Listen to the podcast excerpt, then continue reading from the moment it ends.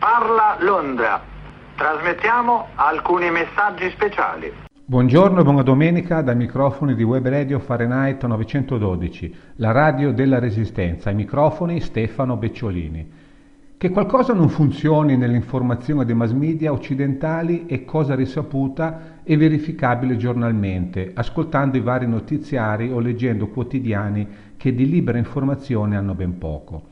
In un mio editoriale del mese di agosto dal titolo La nuova propaganda filoamericana, i russi non mangiano i bambini, li bombardano, avevo già affrontato il problema della manipolazione giorna- eh, giornalistica eh, per favorire in Europa un sentimento antirusso e quindi preparare l'Occidente ad un prossimo conflitto devastante contro quella nazione, che molti europei vorrebbero amica e non nemica. La teoria del complotto giornalistico contro Putin è stata anche denunciata dal reporter giornalista tedesco Udo Ufkotek, editore del quotidiano Frankfurt Allgemeine Zeitung, scusate la pronuncia, io assolutamente non so il tedesco, che ha denunciato apertamente di essere eh, stato pagato dalla CIA per disinformare eh, scrivere articoli non veritieri pro USA e Unione Europea, ma contro la Russia in modo da condurre le masse europee ad appoggiare una guerra contro Putin. In un'intervista eh, rilasciata alle emittenti televisive RT e Russia Insider, il giornalista racconta come la CIA americana corrompe e sottomette i mass media europei eh, per fargli fare propaganda favorevole agli Stati Uniti e contraria alla Russia. I non allineati perdono il posto di lavoro. Eh, il giornalista ha riportato la sua testimonianza in un libro dal titolo molto eloquente, Giornalisti comprati, eh, del 2015, eh, dove inoltre denuncia che in Europa e Stati Uniti d'America la maggior parte delle aziende eh, di comunicazione, le cosiddette non official cover, sono al servizio di un'agenzia di intelligence. Ascoltando il video dell'intervista al, giorna- al giornalista eh, si rimane sconcertati dalle sue dichiarazioni eh, che palesano un coinvolgimento dei giornalisti tedeschi e americani per portare la guerra in Europa e di portarla anche in Russia. Eh, la compravendita dei giornalisti prevede anche una quota di ingaggio, come scrive il giornalista Fabio Marcelli nel suo editoriale pubblicato sul Fatto Quotidiano del 3 febbraio 2015, di 20.000 euro.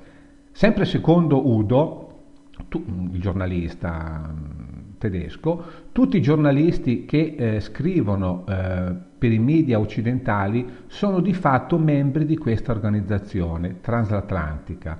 Eh, loro ti invitano a vedere gli USA, pagano tutto, ti riempiono di benefit, ti corrompono.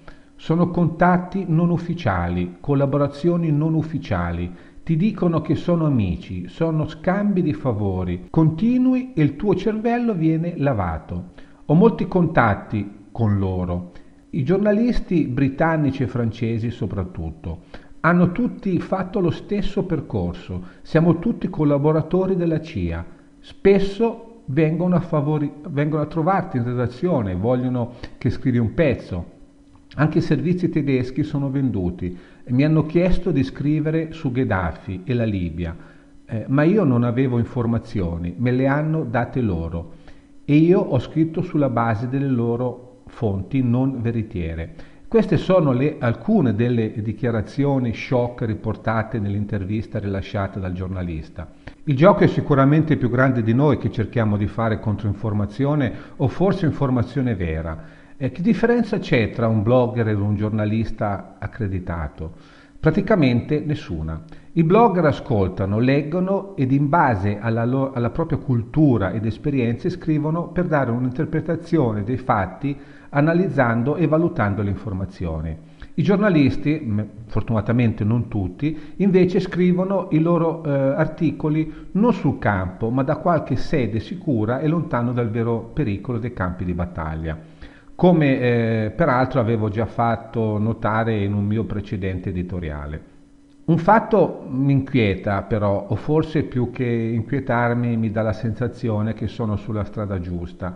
Eh, dopo i miei due pesanti attacchi ai mass media, e al mainstream italiano, come quello di agosto, eh, sono stato fatto oggetto di eh, strani ammonimenti da parte di Google, il quale mi consigliava di non effettuare promozioni commerciali considerate spam, eh, ma io non ho mai fatto promozioni commerciali, sono un blogger.